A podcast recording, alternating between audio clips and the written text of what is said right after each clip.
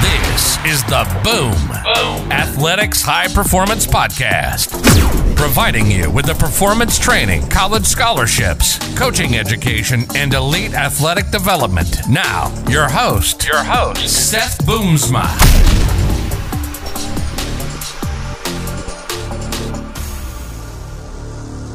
What is up, everybody, and welcome back to the podcast. Seth Boomsma here once again. Today we sit down with Coach Jonathon Becker of Mount Marty University Track and Field out of Yankton, South Dakota.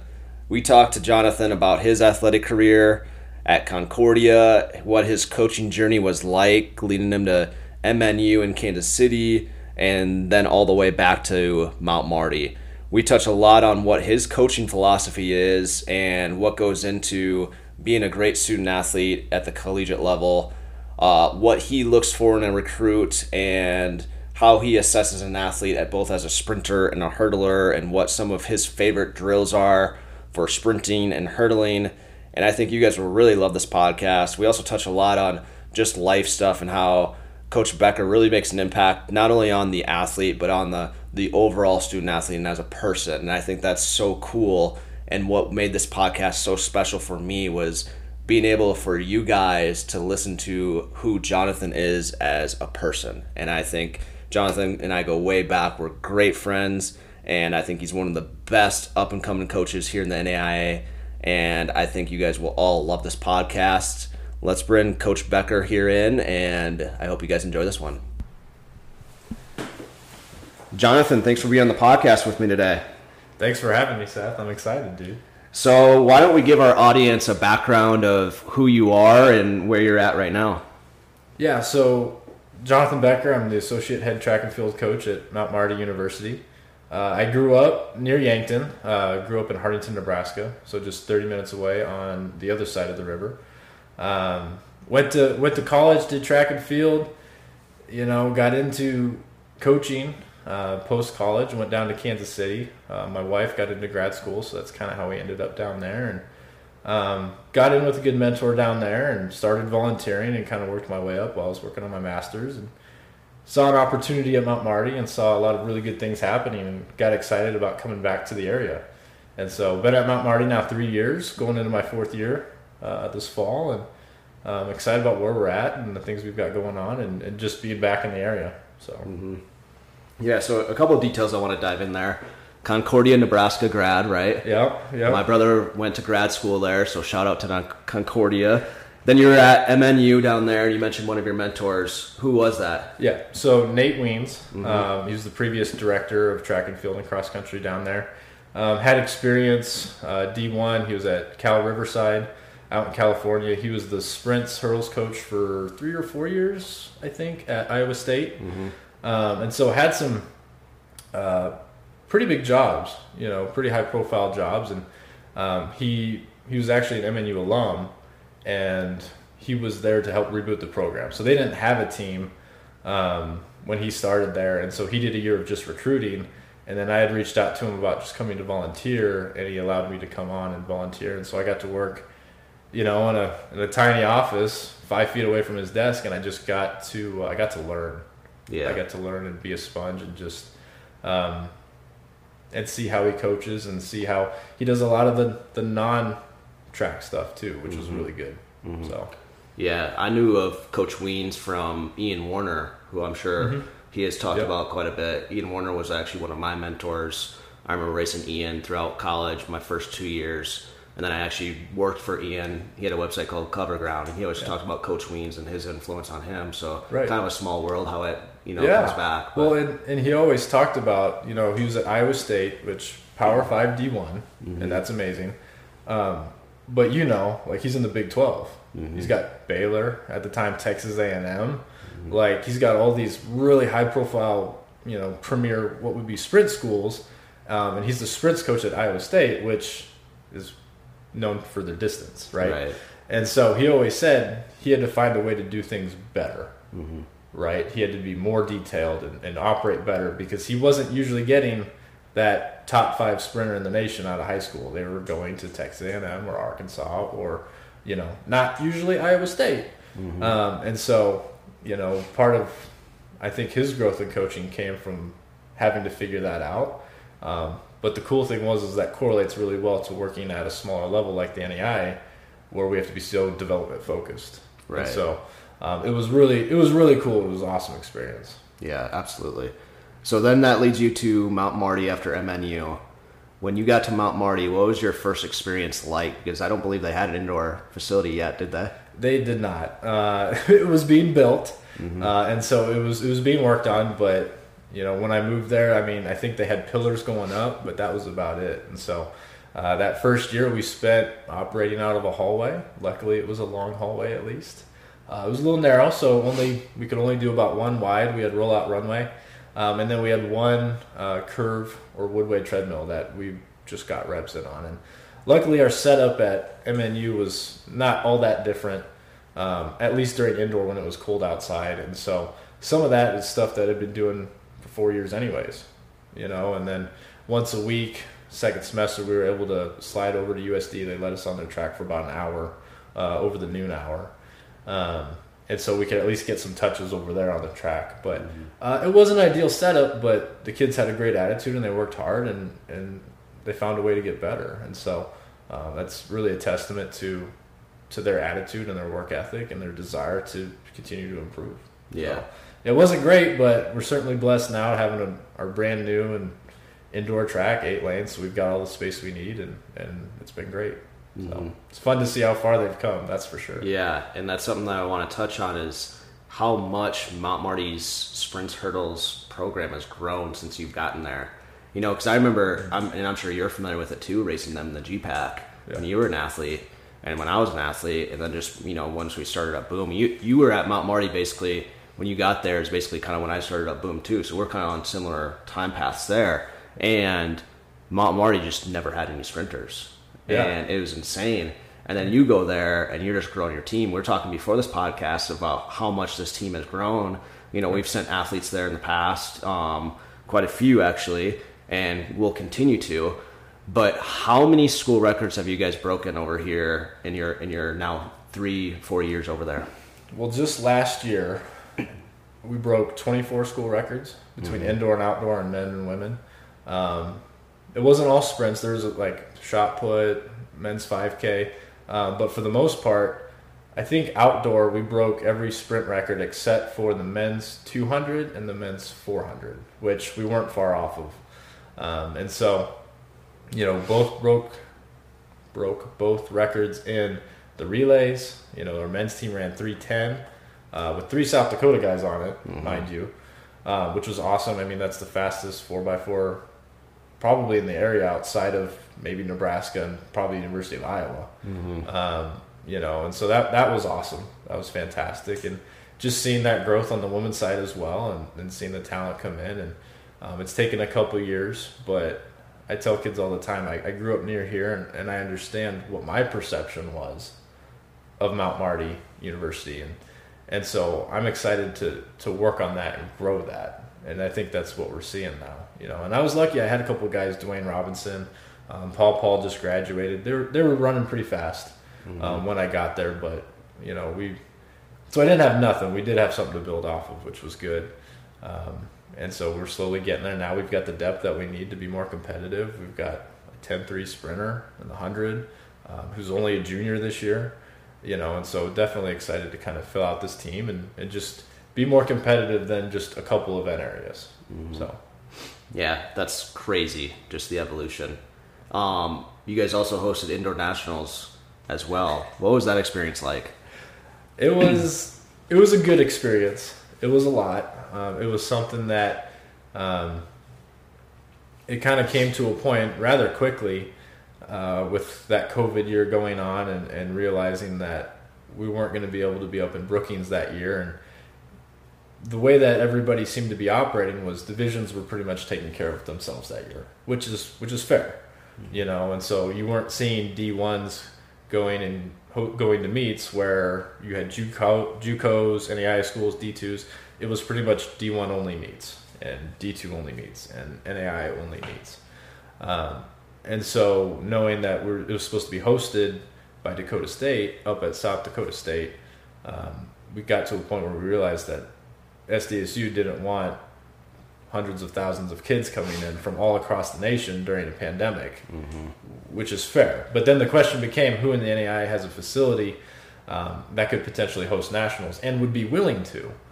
Uh, and so, from by all accounts, what we heard was, you know, if we don't host this thing, it's probably not going to happen. And so, luckily, um, Coach Dreeland over at Dakota State, he was really awesome. They still were the the technical host um, and they just hosted at Mount Marty University. But mm-hmm. we were working on Zoom calls every week and, and, coordinating and figuring out with the NAI office how we were going to do stuff. And um, but we were glad to do it. It was crazy because this kind of came to a head, and I think we agreed on it sometime around November or so.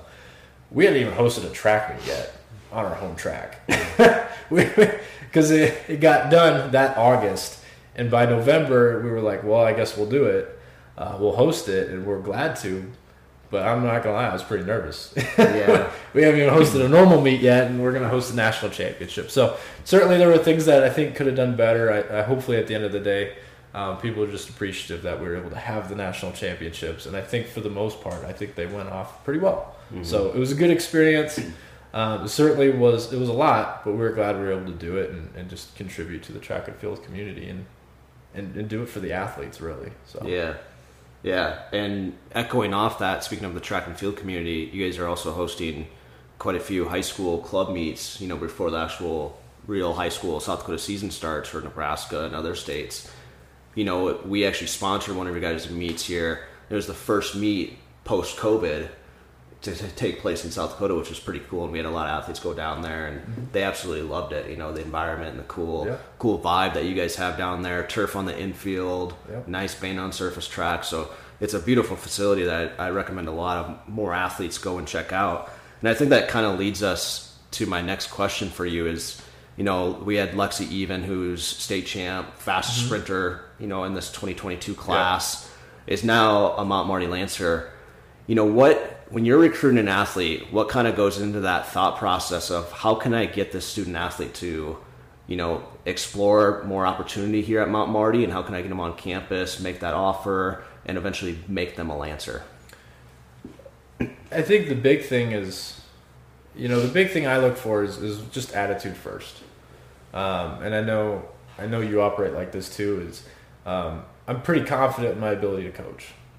You know, the biggest thing that I've seen hold kids back is how coachable are they and and do they want to work hard right? And so the biggest thing i look for is attitude. You know i also know that we're an nai school and and typically we're not held to the same standard um, as some bigger schools. And so um, we might not have well we have a $15 million field house and a brand new track um, we still still don't have the prestige that comes with just the name Mm-hmm. And so, more than anything, it's looking for the right fit, looking for the right kids, seeing who who wants to be here and what do they value. You know, do they value the small schools? Do they value the small class sizes? Um, you know, the big thing the last three four years when I'm recruiting is, do you want to be a part of building something? Because I don't feel like we're a team that is is just crushing it. Not yet right? There are certain schools that you're like, they are a track school, they crush it every year, and they have been. It's what they're known for. And and I want to be there at some point in time. Like that's the goal. And so if kids are excited about helping build that and build that culture, like this could be a really great fit. And if you want to go somewhere that's just been crushing it, like that's awesome. That's where I want to be. Like I totally understand, and that's okay. Mm-hmm. You know, and so uh, it's just looking for the right kids with the right mindset that um, want to be a part of that and value that you know, and, and then beyond that, I'm looking always for a little bit of a personal connection there. Just making sure that I'm going to work with Lexi a lot. I'm going to see all of our athletes a lot. Like I got to make sure that we can connect too, right. and we value some of those same things because um, when you spend that much time together, really, you know, the track kids are a second family for me, mm-hmm. and uh, and it is personal for me. Like my wife um, works in the training room there, um, at least for now, and and helps out and takes care of kids, which means that my two year old daughter is going to be around. Mm-hmm. And so I like to be able to share that with my team, and I want to make sure that um, we all value those things and we can enjoy what we're doing and who we're doing it with and why we're doing it together. And so, really, we're just looking for the right fit for the right kid. And, um, and so far, I think it's worked out pretty well. Yeah. And that's one thing, you know, when it when it, we talk about with Lexi, who was just on the podcast, she said that one of the biggest reasons why she chose Mount Marty was because it felt like very family atmosphere. She felt mm-hmm. very warm and welcomed um, from you and the staff. And you mentioned your wife also works on the staff as well in the training room. What has that been like? It's it's great. Mm-hmm. there's there's a certain level of um, there's probably a little bit of eh, weirdness, isn't it? Um, but just because she's my wife and we go home together and we live together and that's our life. Um, but it's been great. Like I'm really not one of those guys that's like, oh, you work with your wife. Oh, I would hate that. Mm-hmm. No, like I love catching lunch with my wife. yeah. And and I love seeing her in the training room, and um, it's a new dynamic for us. Mm-hmm. Um, you know, as a, as husband and wife, but it's been really awesome, and her ability to understand the body. She has a doctorate in physical therapy. She's a licensed physical therapist. Um, to understand the body, the fact that she's been around track since college, you know, for eight to ten years, um, and, and to understand the needs of what we're doing and, and how to adjust to that and help to get kids better has been just awesome. You know, and the communication is perfect. Like I don't, I don't need to know like I don't need to go hunt down someone to find out who was in the training room or what they needed or what's going on with so and so. Like we just we have that conversation because we're just going to talk about it because mm-hmm. we're eating lunch or eating dinner together that night, and oh, so and so came in, and you know, and, and, it works really well. It's it's really pretty flawless um, from a communication standpoint and, and working together. So, um, and just kids getting high quality therapy, which has been which has been great because you know it's it's hard to be competitive when you're at ninety percent right in track and field. So. Right.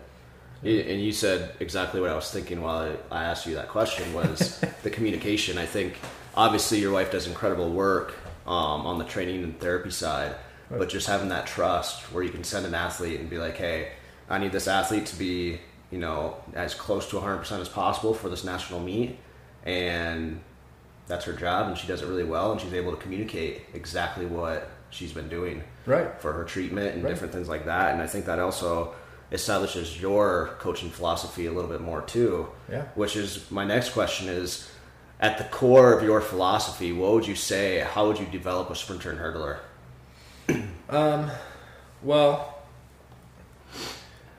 I, you know, the big thing I tell my kids is really I, I probably focus more from the ground up. Um, again, I'm I'm in the AI, so a lot of what I'm doing is extremely development focused. You know, I'm not getting typically I'm not getting the 12 flat girl out of high school who can come in and be an All American first year. And so, how do I take a, a 13 flat girl to 12 5, right, or um, or whatever it is? And so, a lot of one of the things I noticed right away is just foot strike, how we're moving, and so we really want to make sure that we're moving better, uh, doing the little things right and focusing on that. Um, you know, we I, we were talking off air earlier, and, and um, I talked a lot about rhythm, mm-hmm. and, and, I focus a lot on rhythm. Hey, what are you feeling? How do we get you to feel the right thing? Um, I probably say the word rhythm ten thousand times first semester, right? Specifically to freshmen, maybe. Uh, and so we talk a lot about rhythm and how we move, how are we striking the ground, and, and how that all works together. And and um, and so that's probably really at the core of of my training philosophy is, is just making sure that we're moving right. Um, I trust that the intensities are going to line up with that. You know, the power is coming with it. We have a great strength coach um, in the way that he operates and, and, gives the kids the strength and the power and the flexibility and all those things that they need off the track. Um, and then beyond that, we're just, you know, the other thing I really like to focus on within philosophy is, is just building kids for the real world you know, and Paul Paul was extremely successful for us, and I think he's a perfect example that when I got here, he was very focused on trying to win a national title. Like it was national title or bust, mm-hmm. and and instilling in him this idea that like that's okay, but please understand who you are as a person, who you are, and that influence you have on your friends. Your friends love you no matter what, whether you're national title, national champion or not. Mm-hmm. Like, and so trying to help kids find their identity in the real world and grow and be prepared for success outside of track because eventually track stops. Mm-hmm. You know that. I know that. Like eventually, you track leaves your body. You know, um, and so how do we make sure that we have an identity outside of track and field as well in our mm-hmm. own personal lives and what does that mean and, and how can we grow and, and live that and so um, you know addressing all the things not only the physical aspect of track but knowing that my mental health plays a part in my physical ability right? My spiritual health plays a part of that as well. My relationships with others play a part in that. And so making sure that we address all areas of life um, not just track which is i love track but making sure that we're talking about all of that too so. Yeah, that's an excellent point. and and because Paul interned with us, you know, a few years ago when we first started Boom. Um, but you mentioned about it was national title or bust. I fell into that trap as an athlete, and you might have as well. But I remember i wasn't as fast as you said Yeah, and I was, I, I went, but I remember I just never had that coaching influence like you were able to provide, Paul. Like I had nobody really in my Yeah. corner that would that t- taught me that. So like when I was in college, it was literally national title or bust. So I go 13, I'm national runner up. I'm excited because it's my first year. I'm mm-hmm. like, okay, I'm only going to improve. 14, I have a torn posterior tibialis tendon in my foot. Get second again. I was crushed, and I had nobody there to talk to me, console me, tell me things are more than track. You know, Right. it affected my relationships, it affected my personal life, it affected my school, it affected a lot of different things. And I think that what, what you exactly said is, I think, so important to teach student athletes is that you're more than just an athlete. Like, Yeah. you got to remember that you still have family, you still have friends, you still got all these people in your corner that are going to be proud of you no matter what. And that includes me as your coach. Yeah. And I think a lot of young athletes need to understand that, not only for their mental health, but just for their overall development, yeah you know, as a Yeah. person. Um, Absolutely. And some of that I think comes from, you know, that was a big part of our focus at MNU and, and Nate, you know, his philosophy was we're going to be real with ourselves, God, and others at all times, you know, and we're going to focus on other things. But then I, th- I reflect on my own experiences in college and, and I was a 14-6 high hurdler in college, which is like good, not that great. It's get you to nationals, you ain't winning anything, but you're competitive. You know, split 48 low, which is like good. Not going to do anything in the open four, but you know, it was a 53 second 400 hurdler, which is good, but and I was so focused on me and my uh-huh. close group of friends that were doing it really well. And one of my biggest regrets was I didn't have anybody being like, dude, like focus on others. Mm-hmm. Like help bring others up around you and that's actually going to be more fulfilling and help you feel better and that's probably going to help you run better. Because and you, I'm sure you know the feeling of just grinding every day for that tenth of a second and then you don't get it and you're just like what did I just spend my time doing? And then all of a sudden I graduated and I was like, well, I have this giant void in my life. I'm super burned out, but I have this giant void in my life. What what have I accomplished? Who am I? And I just, you know, I, I look back and I wish I could, I think I could have been a better teammate. And I think I could have, and we talk about this a lot now with my kids, like use that influence that you have to help bring up others and to help build that thing, you know? And so, um, some of it's you know hindsight's 2020 and my own regrets and, and, and being able to hopefully convey that message to our kids now that life's more than track. Track's an amazing inf- ability to influence others and it's a great stage to do that. Um, but you're going to feel a lot better about the impact you make in lives of your teammates. Um, eventually those all-american plaques get dusty i don't know where mine are they're in a tote somewhere in the basement you know and um, and that's that's just the reality of it, you know. And we get so focused on the outcome and running fast that sometimes we can miss those other things. So some of it's me being a knucklehead, hopefully figuring it out, and um, you know, it, it, it certainly makes coaching more enjoyable for me too, if we're being honest. So Yeah, man, that's that's good stuff. That's that's exactly my thought process, and I think it's important that you know you're in a coaching position now where you were able to go through that and learn from it, and then develop that, and now being able to pass it on and kind of teach that. Yeah. You know, because at the end of the day, you're more of a role model than you are just a coach. You know, you're like you said at the beginning of the pod, you're developing relationships. You know, you're going to be around these athletes quite a bit. You're going to have your Yeah. family there.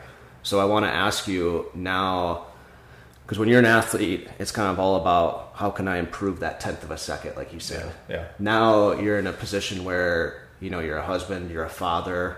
I'm sure you have lots of early mornings, lots of late nights. what is your typical daily schedule like now, and especially now that school's starting back up? Yeah. You know, and how do you stay balanced and grounded through it all? for for me it, it just comes back to faith and and i'm not perfect at any of it you know I, I it's easy to sit here and be like these are the conversations i want to have with my athletes and these are the things we want to focus on. But the reality is is because of time constraints because of maybe a lack of focus because i'm competitive in nature so i do want the times like you know? Um, i'm not perfect at it and i try to focus on it but the reality is is i tend to fall short. Um, you know, the big thing for me that keeps me grounded is is my faith. Um, trying to make sure that I go to church, trying to talk about God in my life, or um, you know, with my wife, or whatever it is that we're doing. Um, the best part of my day, and, and I just said this to, I think I was talking, I don't even know who I was talking to. the best part of my day is that 30 minutes before bed, when my wife and I sit down with our daughter and we read books and we're just present in that bedroom, and that's the most ful- fulfilling, calming time of the day, and I, and I love it, you know. And that's that's the stuff that keeps me grounded because I do get focused on the outcome, just like any athlete, because I am a coach, and you know you can quantify everything that we do in track. It's literally measured in time, and I have to have those things that remind me of my purpose, those things that keep me centered, um, that keep me fulfilled, and um, that comes from those relationships with athletes. But really, it comes from my faith at home, my faith and my my relationship with my wife and, and my daughter, and being a dad and being a husband at home, and um, and having a good support circle. So Yeah. yeah, my routine, my routine's a mess. Uh, but uh, you know, we, Ruth gets up usually between six and six thirty in the morning, and um, you get the day going with some coffee and drop her off around eight, and then you know, eight's usually the best time for me to try to slip in a workout, maybe, uh, hopefully. and so I do the classic, uh, just bad. Uh, I do the classic two to three months at a time, and then we fall off for two to three months, and then we hit it for about two to three months, and then we fall. So you know, but try to get that in at eight o'clock, and try to get into the office by nine nine thirty, and and um, from there it's you know any whirlwind of whatever the heck you got going on that day, whether it's recruiting or um, just figuring out track and field administrative things. So, um, and then going through practice, and then um, going home and spending some time with my wife and whatever we're doing at the time. So, um, you know, it's it's a lot of fun, but it's a little bit crazy, especially when track season hits and my Saturdays are completely gone. Um, but luckily, we have an indoor track, so we get to be at home three times a year, and um, and that helps too. So, you know, finding the balance is hard. You know that, but um, it's never perfect. It's actually just kind of the normal. So it's finding the fulfillment within that that makes it okay. Mm-hmm. So Man, this is good. so I want to I want to ask you a question because I know I get this a lot with our athletes that come through here, and you talk about when you get new people in, like you just started practice yesterday, and you're getting you're teaching all these new concepts and ideas and stuff like that. Do you ever have athletes ask you to demo, or do you just demo anything? I'm I'm still just young enough where I kind of just demo. I always do things on my right side. I'm not gonna lie. You know, the, the, the demonstration gets done on my good side, Yeah. never on the bad side. Uh, I probably got about ten thousand more reps in on my right side than my left side just from coaching for the last eight years. Um, but I, I do demonstrate some things. I've kind of backed off on some of the hurdle stuff. That's a little bit outside of my range of motion. I'm I'm almost 31. Um, so you know, and, I- and on some level, quite honestly, I don't remember who it was. I don't remember if it was Boo Schexnayder or Vince Anderson. I don't remember where I heard it, but some high profile coach once was like, you can't demonstrate forever. And you've got to figure out how to coach without being able to demonstrate. That's what makes a great coach. And so I've tried to go away from it, but on some level, it's definitely just still simpler and easier to just kind of do it. Um, hopefully, it still looks okay. None of my kids have been like, Coach, that was actually not great. Uh, but um, it certainly feels good. It makes it feel, it keeps my spirit young when I'm able to demonstrate a little bit still. Um, but it is something I've been trying to get away from a little bit. I had some upperclassmen helping yesterday, even though I still think I ended up pretty much demonstrating most things. Um, but it was good to have them there to demonstrate every so often and to give feedback, you know, and that helps them develop their leadership skills too, which is fun. Um, but trying to back off from the demonstrating a little bit, mostly, and I don't do the proper warm up for it anyway. So um, that's I've done a few hurdle things that literally I'd just hop in like and show them, and then all of a sudden I'm, I get done and it's like don't let them see the grimace on my face because my hamstring just locked up like a guitar string, and it's not good. so I've kind of gotten to that point now where I realize I'm not as young as I once was. Um, to throw a music quote out there, Yeah. and uh, and that's okay. So Yeah. So so do do athletes ever challenge you in practice? Be like, come on, coach, come on, old man, let's see it, let's see you do it. Uh, not as much. Now they, they seem to get more focused on my grad assistants, which is totally fine. Yeah. Which is totally okay. Yeah. So Man, I, I get it all the time, especially from like from like young men, and they're always like, "Come on, let's see you do it." So like this summer, I I usually demo a lot of stuff, but I've never like actually done anything like super athletic or anything. So we had like Yeah. a jump mat out, and they're like, "Come on, let's see you do it," and we had guys hitting 37, 38. I was like, all right, no warm up, toe tap, 40 inch. They're like Yeah. freaking out. They're like, what? What? Do you still work out? I'm like, nah, man, I don't Yeah. got time to work out. Uh, the last time I had a chance to flex on any level, any kind of physical ability, I think was down at MNU, and they had a volleyball, and they were like, "Coach, you probably can't dunk that," and I was like, "All right," and I, I want to say that was probably I don't know, it was probably my second or third year down there, and I went and just two step power hopped up and just like flushed it with one hand, but I was not like like I was really not that athletic, you know. I, I, I tell kids all the time, I was a five eleven white boy from northeast Nebraska. Like, mm-hmm. I just wasn't like my high school PRs weren't that good. I got put in the hurdles because I was too slow for the hundred. You know, I just realized that like my God given ability was more in, laid in the fact that I just really didn't get hurt. Which means that unfortunately for me, I could just work really, really, really hard, and I'll get better. And the only way I was going to get better was through that grinding. I wasn't just naturally fast, and I didn't have this just natural bounce to be a jumper or anything. Like I, I had to get stronger, and my speed came from my strength side, and um, and so like it was, I, I never dunked a basketball. I've never dunked a basketball in my life. I, I'll be honest, I really didn't know if that volleyball was getting in. I was pretty pumped myself when it actually did. Uh, but we had a lot. We had Taco Bell on the line, so it was important that I tried. So um, I, I haven't demonstrated anything since. I maybe if someone asked, I'd maybe get into a med ball throwing competition. I feel like I can do okay at that at this point. But beyond that, um, most of the time sprint drills are enough. yeah, yeah. And I think that kind of leads me to my next question because I think buy-in from athletes is so important, and whether it's demoing an exercise or being able to describe it perfectly, um, that increases your buy-in for for those student athletes. So, what is your typical process to make sure these athletes are really buying into what you're doing, not only from like a recruiting aspect, but once they get onto campus, like I need them to understand what we're where we're trying to take them. Right. I, I think, you know, some of it is in the results. That's the easiest way to be like, well, you know, the thing I say all the time is success leaves clues, right? Um, and so, like, let's pay attention to what people are doing really well and how they're doing it, right? And so, uh, some of that comes from, for some people, success might be making it through the season healthy or healthy enough to not miss. Like maybe you know, I don't know anybody that gets through a track. It's like I never had any issues. Period. Right? Like because if you're pushing those boundaries, you're gonna have stuff come up.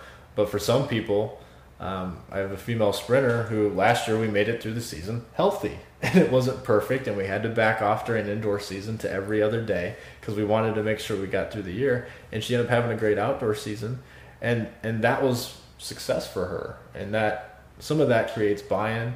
Um, you know, and understanding it's more than maybe just the time. Some of it's the feeling of moving, but maybe that hasn't lined up with the time, right? Because we're, we're moving better, but we just haven't lined that up to a PR yet. Some of it might be the time, some of it might be staying healthy. It just kind of depends for each individual person. Um, But I think at the end of the day, I think we have a lot of buy-in from a lot of kids because they see the success and they want that, and they realize, I think, more than anything, that it comes from working together, and and that comes from being humble enough to go, okay, I need to make changes. Like, I don't know any good athletes that are like, well, I've just been good forever and I don't adjust anything at any point in time. Like, there's they always talk about how they've grown, right? Well, growing isn't just doing the same thing; it's making changes, and it's going to feel different, and that's okay. We've got to lean into that, which can be hard, you know, when when you're when you're judged so much on your end time, you know, and so. Um, being a little bit more process oriented and, and having some of those little victories throughout that process, I think is what probably really creates a lot of that buy-in. Yeah, absolutely. So I want to get a little more technical here because I know you and I are both big students of the sport, and we'll mm-hmm. work with athletes, you know, every once in a while that will be similar to how we are yep. in the training process and stuff.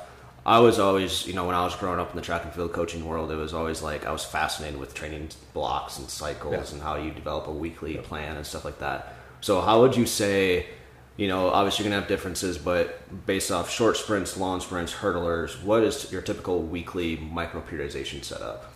Yeah, so it's been I've actually adjusted it a fair amount this year um, and that's because I've kind of been shifting our team to become a little bit more short sprint focused um, due to having a more complete team, seeing some some areas where I think we can do some damage on a conference and a national level, um, and just making sure that we're being competitive as, as possible. But you know, the big thing we always look at is, is developing the nervous system, mm-hmm. right? Um, nervous system development. So for our short sprints, we do more of, hey, we're going to do block starts, we're going to do power output on the on a Monday coming off the weekend. Hopefully, we're fresh. Um, Tuesday, we're looking at more speed capacity stuff, and so um, you know we'll look at doing some flies, some maximum velocity work. Um, still very nervous system oriented, um, and then we're going to adjust our weight room to to kind of match as mm-hmm. well. And so um, we're doing a Monday Tuesday split, and then we're just coming back Thursday, mostly because I don't want to make my kids lift on a Friday afternoon in the off season or in the preseason. Um, and we're going to see how that goes. But Wednesday's always a recovery day. Two very neural days. We're going to go recovery day on Wednesday. Um, sometimes that's harder than what the kids want, but it's still recovery day because it's not a nervous system day. And so uh, we'll come back Thursday. Uh, we'll probably do some more block starts, um, acceleration work, acceleration development and then Friday we're going to follow up with more top speed stuff, and um, eventually we'll start working in once we get closer to the season. We'll make sure we're hitting um, some of that speed endurance, special endurance. Um, we'll start doing some of that type of work. Um, probably not so much intensive tempo uh, for our short sprinters. Uh, for my longer sprinters, we definitely will hit some intensive tempo and stuff like that. But um, that's kind of the general breakdown. Obviously, you have some technical stuff in there with jumpers and hurdlers and stuff, mm-hmm. but um, that's kind of the more broad overview of, right. of that. So, um, so like I said, we have kind of adjusted it a little bit this year, so we'll see how it goes, and we'll just keep tweaking from there. Right. So, so you know, like we're talking about this whole process about buy-in, be, having the results, and being successful. A lot of times in track and field a successful season comes down to basically essentially just one meet, whether it's that conference mm-hmm. meet or that national meet. That's really how they over overview the season. Right. So, do you have any models that you would go to for like a taper and in order to peak at these type of meets, or is it just scaling back volume for you? Um, a little bit of both. Mm-hmm. Right. I think there's a, a, volume correlation, you know, and you know that obviously with with peaking. Um, you know, I do have. There's probably a couple workouts that I've kind of bookmarked every year that like the way that we perform off of this workout was better than I thought. Mm-hmm. Maybe we need to go to that in a little different spot in our season, right? Um, and how we can kind of adjust to that. But really, when you're writing programming, you know, working from the back forward, mm-hmm. working from the end of the year to now, um, because we know what we want it to look like at the end of the year. And so we want to write that training backwards and make sure that that's the goal in mind and, and we're filling out that process to get there. Otherwise, if you start right in your training now, you might hit gaps in your training knowing where you want to be. And so we always write it from the back forward. um, so that way we can make sure we're focused on on championship season. You know, you don't win a championship in October, and so um, October can set help set that up, but you don't championships in May. So, um, so really writing that training backwards forward and making sure that we focus on a couple key elements. Um, for some kids, it might be a little different. We get to the championship season when we want that peak to be happening, and every day you're having a conversation. And my upperclassmen know this of how do we feel, what do we need, right? And so um, I can write the training down as much as I want on a spreadsheet. Um, or on, on paper or whatever, but at the end of the day, how is that being received? And, and how is that being executed then on a track? And um, not always is what they feel match with what I'm seeing. they might feel like they need more of more top speed work, and I'm like, well, I actually like where our mechanics are right now, and I like the way that we're moving and operating. Um, but at the end of the day, I think it's a cooperation. You know, I'm not running. And so I can see that, but I do believe there's a level of okay, if they feel like they need more of that, I probably need to concede some of that to them because they're going to be more confident and probably run a little bit better too. Mm-hmm. And so, um, really, once you get down to it, at, at the peak of our season, when we're trying to run our fastest, we start having those conversations of how do we feel, what do we need, here's what I'm seeing, what do you think, you know, and that's a little bit harder for underclassmen because sometimes they just don't know and sometimes upperclassmen don't know either. But usually we're kind of at a point now where I really saw this last year. We can start having those conversations with upperclassmen who have been through the system and know what I'm looking for and know how we want to operate. And um, and I think that helps with kind of going back to the buy-in of mm-hmm. knowing like, hey, I have a coach who's listening. You know, it's not just my way or the highway. You know, like let's work together on this, and, and here's what here's what we want to prioritize. What are you feeling, and let's make sure that um, we make this work together. Mm-hmm. So, yeah, absolutely. So I think you know having this you know basically brand new indoor tour mirror track with turf on the inside. I think that comes as a blessing, but also a little bit of a curse. you know, yeah. as you probably know. Um, so for for those coaches out there and those athletes too, you know, when you're at MNU and your first year at Mount Marty, you had minimal to work with. You're rolling out runways, you have right. hallways and stuff like that how has your programming evolved from that point to where you are now, where you have access to an indoor facility? Mm-hmm. Um, do you still go back to some of those things that you did and be like, hey, I don't like these indoor turns, I need to go back to the straightaway type thing? Or yeah. what, what has your process been like? A little bit of a lot of that. You know, we we trained in a space where it was about the length of a basketball court, which is rocking 30 to 35 meters, which is half of a 60 meter dash, which is the shortest race in indoor track and field. And so, um, you know, going from that to having eight lanes, 200 meters around the track, which lane eight is actually exactly 250 meters. Um, you know, all of a sudden, like we had all these possibilities where we had these very real facility um, constraints um, that we had to work around. And so our focus at my old school was like, hey, we're just going to be as powerful as possible, and we're going to be really fit and we're gonna have to sharpen all of that up on Saturday when we go to a meet, and know that it's gonna take a few weeks to really get into things. Um, and we always knew as a coaching staff, like we could be better if we had other things, mm-hmm. right? Um, that is a real limiting factor. And so, um, going from my first year there in a hallway in one one one way treadmill, one curve treadmill, to all of a sudden like being able to run and you know the big thing that I ran into is just making sure I'm managing volume appropriately. Um, because while we're, we run a lot in lane seven and eight because the curves are wider, and it's easy to figure out our spacing with, especially for my 400 meter sprinters who are doing 300s and we've done some 500s um, and stuff like that. Managing that volume, especially for athletes that have never had that, right? They've never ran or practiced a full indoor season on a track before.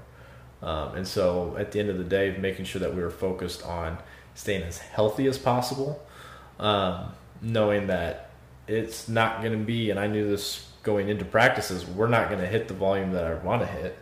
It's going to be a, a portion of that. And so let's make sure that we prioritize a few other things within that and just try to keep our kids healthy and we'll see what works and we'll adjust every year.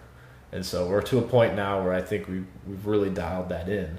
Um, but it was it was really different the first year, and and I had guys like Paul, and we've talked about it where I was like, honestly, I was probably a little bit scared to run you too much that first year or two because I was the new guy coming in. I have this 47 high 400 guy. Let's just not break the guy. We have this new track, which is an amazing blessing, but it's also very hard. And all of a sudden, you're getting in this volume um, on a daily or weekly basis that you're just not used to. Mm-hmm. And we want to make sure that the body can adapt to that. I don't, we don't break down um, any more than we normally would. And so, yeah, it was a big learning curve. It was part of it, and it was fun to have to deal with it, sort of. Um, but you know, you come out the other side better, and it's just part of part of the process. So. Um, it was fun. It's a big blessing now. I feel like we certainly are managing it a lot better now. We still have, um, you know, a curved treadmill, which is kind of tends to be the. We talk a lot with our athletes. It's not the A workout that makes um, all Americans. Mm-hmm. It's it's the B workout when I can't do the A workout. Mm-hmm. It's the C workout when I can't do the B workout. We we, we say consistency is king mm-hmm. in track and field. So the more we can keep you on the track keep you running, keep you working out without missing breaks or missing time, the better we're going to be. Um, and so, you know, that's one thing I, I, feel like I've done a good job of, and partially that's because I didn't have facilities in the past. Was how can we adjust these workouts to accomplish a goal? And so, you know, adjusting from the A workout to the B workout, or adjusting to okay, well, I can give you a real good Woodway treadmill workout because I lived on those things with my athletes for four years. and mm-hmm. so the shins are lit up today. We're going to be good for like maybe a rep in practice, and then our shins are going to hurt. Well, okay, so here's the workout. We're going to do this on the treadmill.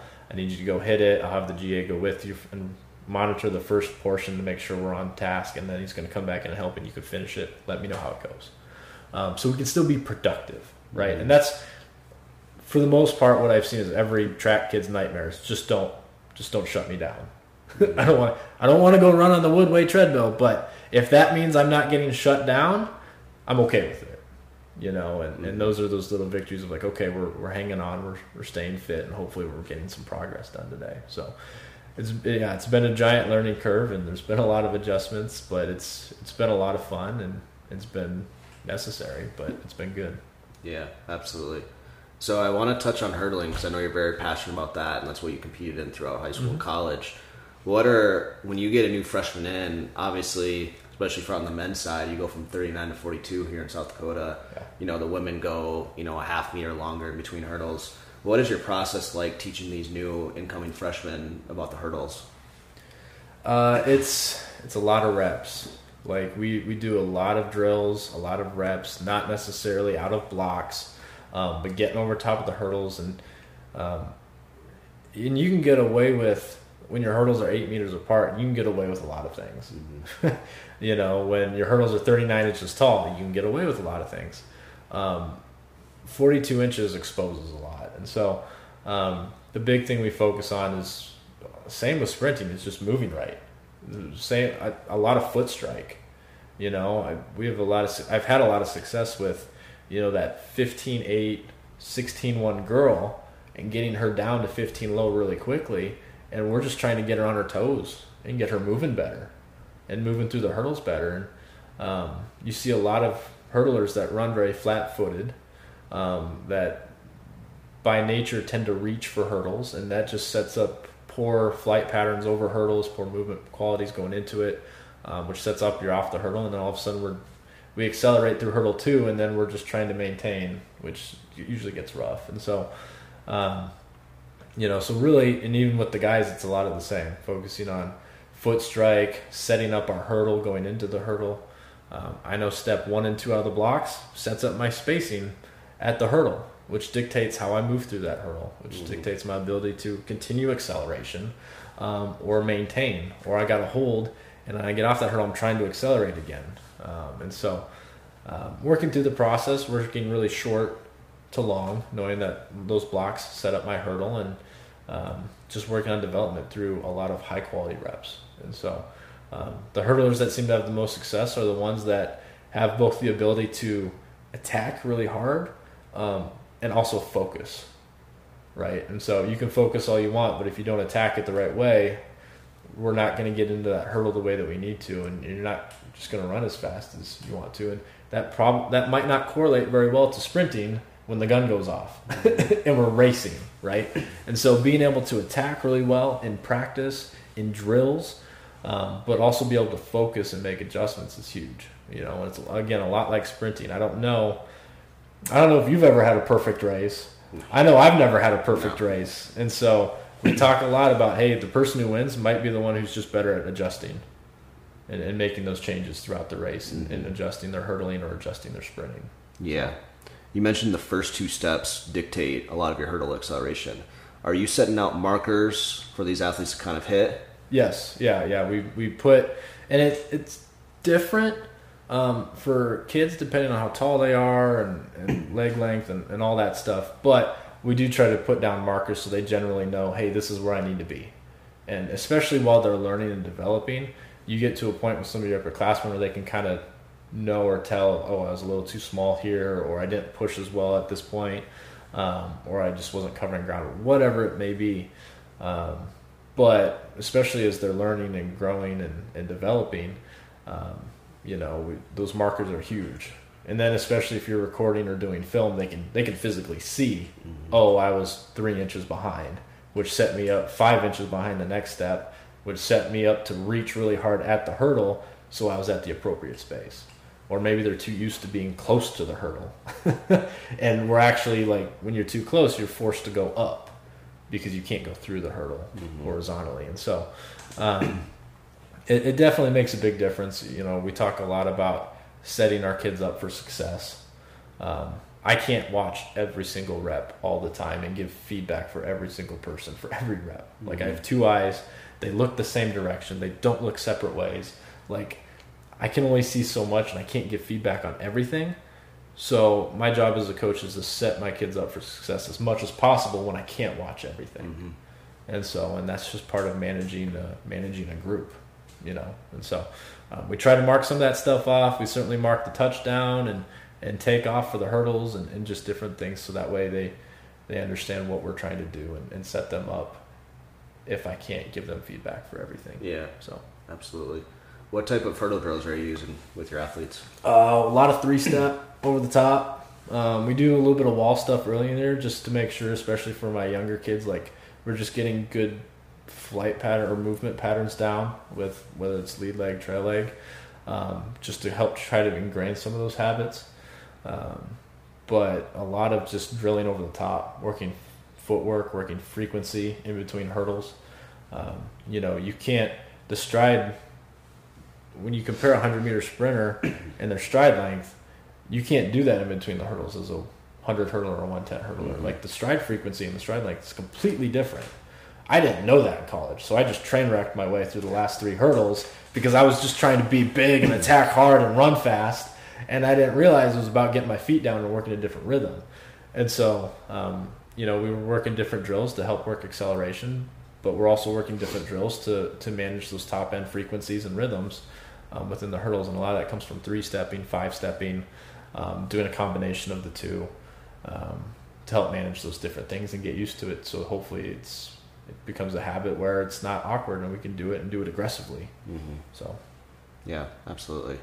So you mentioned in there how you had to learn as a coach that it's not just about pushing through the hurdle type yeah, of thing. Yeah. Um, who have been some of your biggest major influences and mentors in the coaching world? Yeah, I, I within hurdling, I love or just anything track and field. I love anything Gary Winkler. Mm-hmm. Anything you can read Gary Winkler is awesome. um, I don't. I'm gonna say his name wrong. Coach Coach Baum. He was at Alt. Is that Altis? Yeah, Coach Baum. Um, anything? Any? I don't know. Yeah, I'm gonna mess it up. Uh, anybody down at Altis has been great to follow. Great resource. Mm-hmm. Um, quite honestly, you're you're an amazing resource. That you know, I check in with you all the time on sprint stuff. You know, hey, I got this idea, um, and so you know, going through that, going through you know my old mentor Nate. Um, but I, I love reading Gary Winkler stuff. Vince Anderson's got an ama- some amazing stuff. If I'm looking for plyometrics, uh, you know, Boo Schexnayder's the guy. Um, you know, and so those are some of, I guess, some of my resources where I immediately go if I'm like, okay, what are we doing?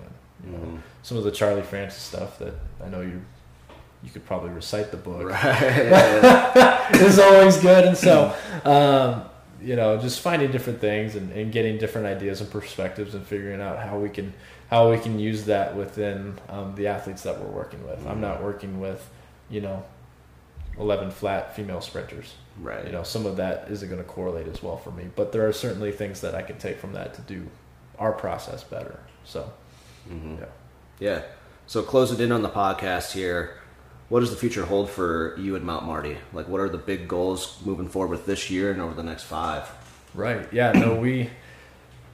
You know, I'd love to, you know, win win a team title, you know, on a, on the conference level, and, and just continue to grow our, our national presence. You know, um, our men's team was national runner up in the four x four, so hunting hunting a first place or national championship, um, I think could definitely be on the horizon in in a couple areas. Quite honestly, um, you know, and then team wise, you know, I I took the job, and and I heard a lot of you're going to the GPAC. Why would you go to the GPAC and track? It's arguably the best, I would say, hands down, the best conference in the NAIA. Mm-hmm. And and I just I didn't. It's not untouchable. And I think that if we get the right kids and we do things right and we're consistent and we have the depth, I think we can be there. And I think, you know, last year our men finished fourth. You know, with um, the largest the biggest portion of our points coming in the sprints, hurdles, relays.